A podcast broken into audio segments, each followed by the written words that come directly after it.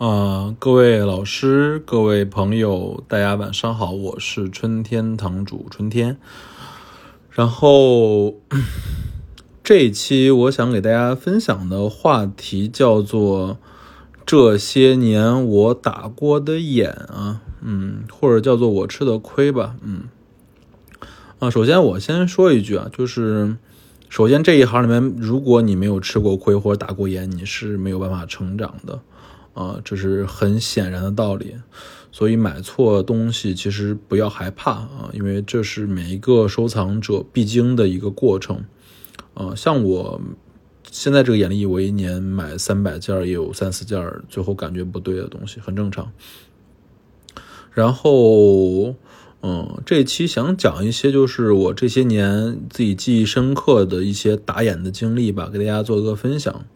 然后大家也从中学一学，说，哎，这个古玩里面是怎么打眼的啊？为什么会打眼？嗯，啊，我想讲三个事儿，讲三个事儿，就是我打眼的事儿啊。第一件事儿是我刚刚玩玉器不久，我当时去了广州古玩城的 C 座，然后当时我确实是非常的想买一件开门的明清古玉啊，然后。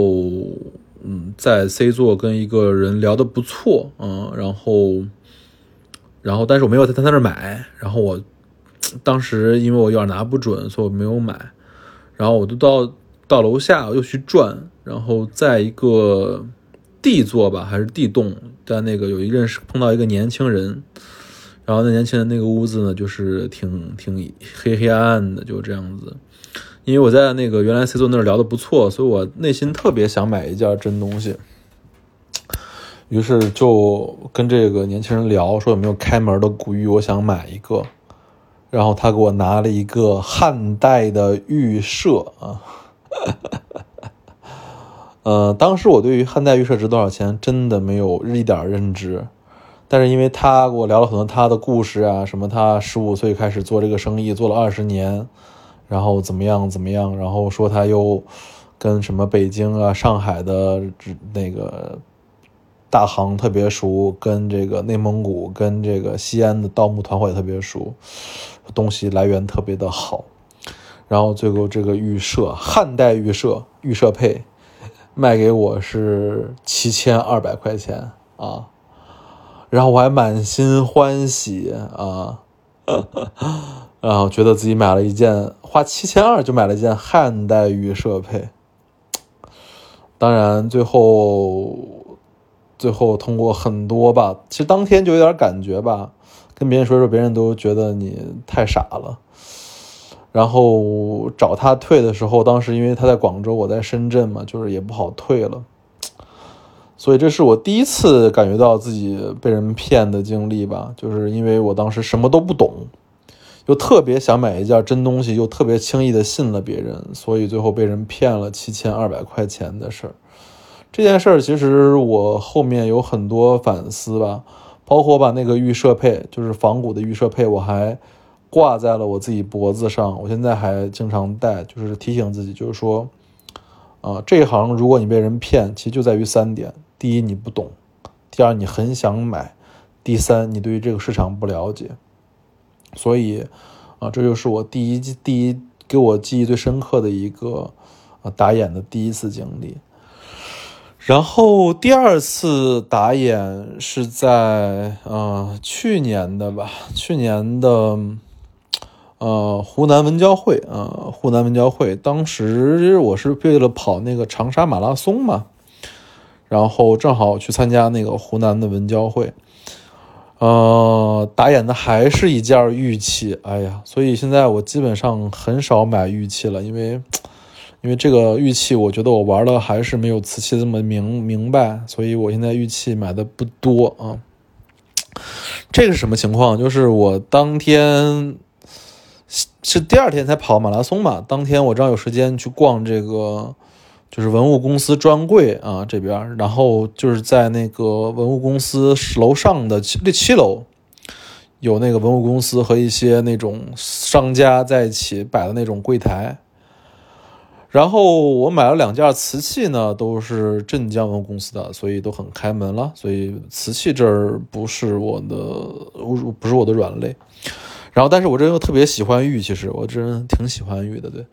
然后正好逛到最后吧，然后来了一个武汉的一个卖家啊，他匆匆忙忙的四点多，然后提个大箱子来，然后在这摆东西，我就凑过去看。他摆的时候，我就看里面有一个团玉凤啊，就是一个玉佩，然后是漏雕了、透雕的，呃，一条凤凰啊，非常漂亮。那其实人说工是非常好的，然后它的沁变，它那个磨手的，就是边缘那个锋利的感觉，给我也非常开门。然后我就凑上去来谈价格，然后他给我讲个什么故事呢？讲了一个，他是呃湖北人，然后他有一次去这个四川凉山，然后去收东西，然后当地有很多那种苗族吧，还是少数民族的那些老爷爷老奶奶的那个寿带上，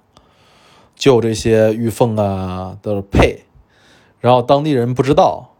然后是用那个。因为那个玉佩都是用银包的嘛，所以只要银，所以不要这个玉佩。所以用老虎钳钳的时候呢，这个玉佩还碎了一个口所以这故事讲的贼圆啊，讲的很圆啊，就是东西来自于梁山一线，然后又因为是在绶带上的东西有一百年、两百年东西，然后当时是被别人用外力强行破坏的啊。这故事听完之后，我觉得非常的。非常的相信吧，然后最后谈价格啊，这个碎了的，就是口沿碎了的玉凤佩，我花了四千八买的，嗯，啊，当然最后证明这个东西又是一个创汇期仿古的玉佩喽，就这样子，可能人民币值个一千两千块钱吧，就这样子，这是我记忆中的第二次比较明确的一个打眼。啊，这个故事就告诉我，就是我一直讲，就是古玩这行别相信故事啊，因为太多故事了，故事能编得你一愣一愣的。对，所以讲了两个玉器的故事，再讲最后一个就是瓷器啊，我自己吃亏的故事吧。啊，这个吃亏的故事是完全赖我自己，赖我自己。这次是二零一九年的九月份。当时其实我本来是星期六是要去看预展的，华艺拍卖的预展的，然后周天拍嘛，就是工艺瓷杂专场拍。但是周五我喝多了，喝多之后，然后第二天我就没有时间去看预展。